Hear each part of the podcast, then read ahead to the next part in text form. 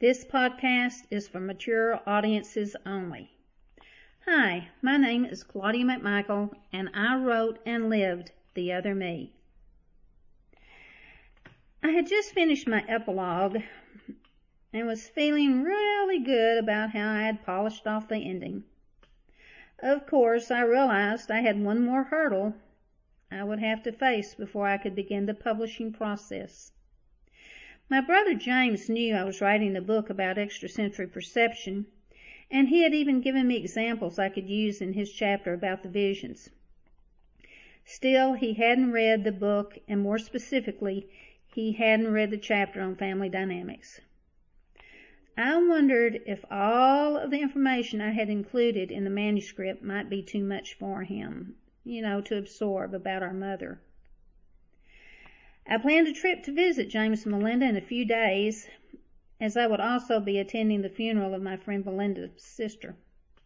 I thought this would be a good time to share the other me with my brother. I thought about what his response might be. I knew he would be surprised to see how many times his name was mentioned in my book. He played such an important part in my life, but seeing it in writing uh, would probably be embarrassing. Admit I was nervous because his reaction could either be positive or he could totally hate it. After the funeral, I drove back to their home. I wondered if he had begun reading my manuscript. Melinda was in the living room and James was in the shower. We were discussing where we would eat dinner when James came and joined us. He sat down on the couch across from me. At first he doesn't say anything. I could tell he was obviously taking time to compose what he was about to tell me. I knew by the look on his face it wasn't going to be good. My heart began to race. Oddly, he didn't seem mad or disgusted, just very sad. Finally, he looked towards the ceiling and said, I started reading your book. Then his voice catches on the next words. You might need to add one more chapter to your book. By this time, the suspense was making me very nervous. I couldn't imagine what he could possibly know that I didn't. I had been totally transparent for the first time in my life about having ESP and all of the abuse. He said he agreed with what he had read, but I didn't have the whole story and I needed to hear it. I felt he was struggling to find the right words that could very well change my world. My dear, sweet little brother, whom I loved with all my heart, devastated me when he said, Claudia, the abuse didn't stop with you. Of all the things my brother could have shared with me, this life altering sentence was one I could have never imagined. He went on to say that he always knew I believed the cruelty had ended with Sylvia's surgery when he was born. Although my physical abuse did stop, undoubtedly Mom's rage didn't. The madness transformed itself into a form of mental abuse that was equally or worse than anything I had had to bear. Like most children, myself included, the age three is about the time memories are formed. It was the same for James. He spoke about how he dreaded when Mom dropped me off at school because he knew what would probably happen when he got home. He said Sylvia would go into the bathroom, leaving the door slightly ajar. He would sit his little body down beside the door and then watched her manic actions, wailing so loud he thought she was dying. When he described the ear-piercing sound she made it triggered a memory I had long ago repressed. I told James I vividly remembered that sound because it reminded me of the sound of a wounded animal. I remembered her beating the other side of the door with her fist and making a high-pitched keening sound. The memory I most remember, however, and the one which terrorized me the most, was the smell of burnt matches. I witnessed my mother ruffling the hairs on her arms and sizzling the hair off with lit matches. Sometimes she would hold the match too long and burn herself. One time before she died, she asked me to bring her some matches. Now in her eighties and close to death, I watched as she once again ruffled the hair on her arm and sizzled the hair. I couldn't believe what she was doing. I pleaded with her to stop before she burned herself, but she just laughed. The same pungent odor I had smelled all those years ago returned. I don't know if my mother ever self-harmed herself, but she certainly harmed the little boy who peeked through the slit in the bathroom door. My dad uh, boarded our horses at a stable in town. On occasion, he would take James with him to help him feed and groom the horses. He told James if he needed to urinate, he could just go into the stall and no one would see. Thinking it was all right to pee in the stable, it would be all right also to do it in the backyard. He hid behind a bush where he thought he couldn't be seen. All of a sudden, he heard the screen door slam and saw Sylvia headed for him.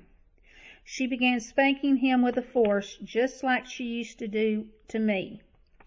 Finally, she stopped and said, it was as though, James said it was as though she had been in a trance and finally realized what she was doing. Sylvia told James she was very sorry, but she was having a nervous breakdown.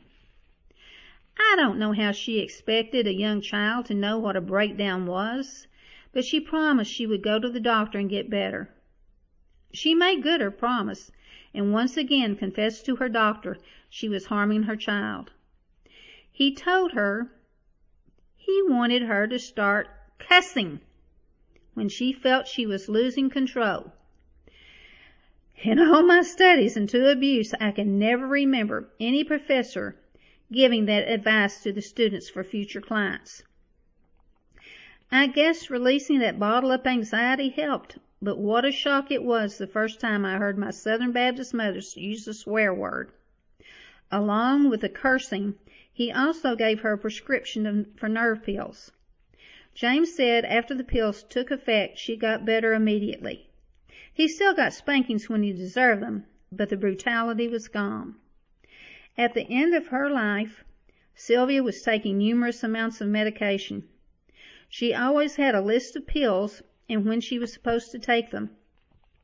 I questioned what each pill was for, but never once did I see a pill for nerves. I asked Melinda if she knew Mom took a tranquilizer, and she told me she and James both knew. I think this was her way of hiding the nervous breakdown from me and the reason she had to go to the doctor to get them. If I had known what she was doing to my little brother, I would have fought for him. Knowing that I didn't protect him broke my heart. I felt like that part of my life had been a lie. I had to come to terms with my own abuse long ago, but now I had to miserably accept that I had let him down. At 73 years of age, I doubt I will ever be able to reconcile this truth. James asked me if I would now have to rewrite my book, but I told him no, that with his permission, this would be uh, the final confession. After James and Melinda went upstairs for the night, I settled in on the couch in the den and began to write this final uh, chapter. Sometimes I would have to stop because the tears were literally blurring the page. I wrote into the night and finally stopped at 3.30 the next morning. I was mentally and physically exhausted. Readers have often asked how James and I could love a mother with as many problems as she had. I can only speak for myself and say it wasn't what she was, but who she became that we loved so much. My friend Belinda asked me how abuse tied in with ESP. She hadn't read the manuscript yet and had little knowledge of all that had happened to me. In listening to people who share their stories, I can tell you the biggest fear people with ESP have is being found out.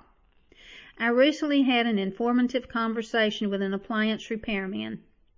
He had to make four house calls before he could find all the parts he needed to repair my dishwasher. On the last visit he asked me what I did all day to keep busy. I told him for the last eight months I had been writing a book on extrasensory perception. Immediately he smiled and said, Me too. I also have ESP. In my country it is considered a blessing from God, but in America it's not so good. I learned not to tell people because they think bad thoughts of me. He inherited his ESP from his mother and was so proud that he too had visions that came true. He was so excited to be able to speak openly to me about his blessings without being ridiculed or being threatened. Think of all the women who were placed in mental facilities from being wrongly diagnosed.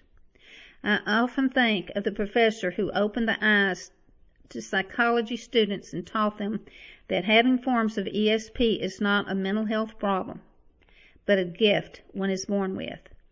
If you are one of the lucky people to have been born with ESP, just remember to be proud and always use this talent wisely. Join me next week when I explain to my grandsons what ESP means to me. The Other Me and The Ignorant Widow can be purchased on Amazon or downloaded on Kindle.